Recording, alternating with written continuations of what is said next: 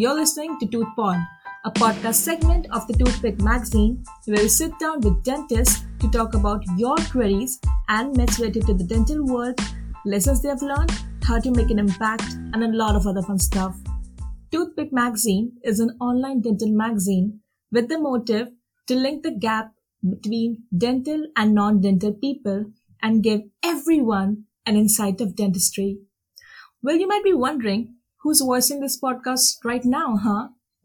Hi everyone, I am Bhumi Tiwari, currently a final year dental student from India and the person behind Toothpick. I'm working with a wonderful team to bring the first edition of Toothpick magazine to you on Jan 2021. Not gonna lie, never in my life I ever thought I will be joining a dental school.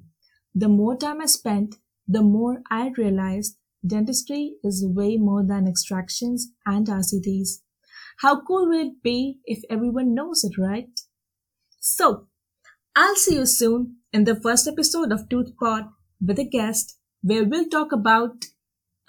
um, let's not get there. You'll get to know very soon.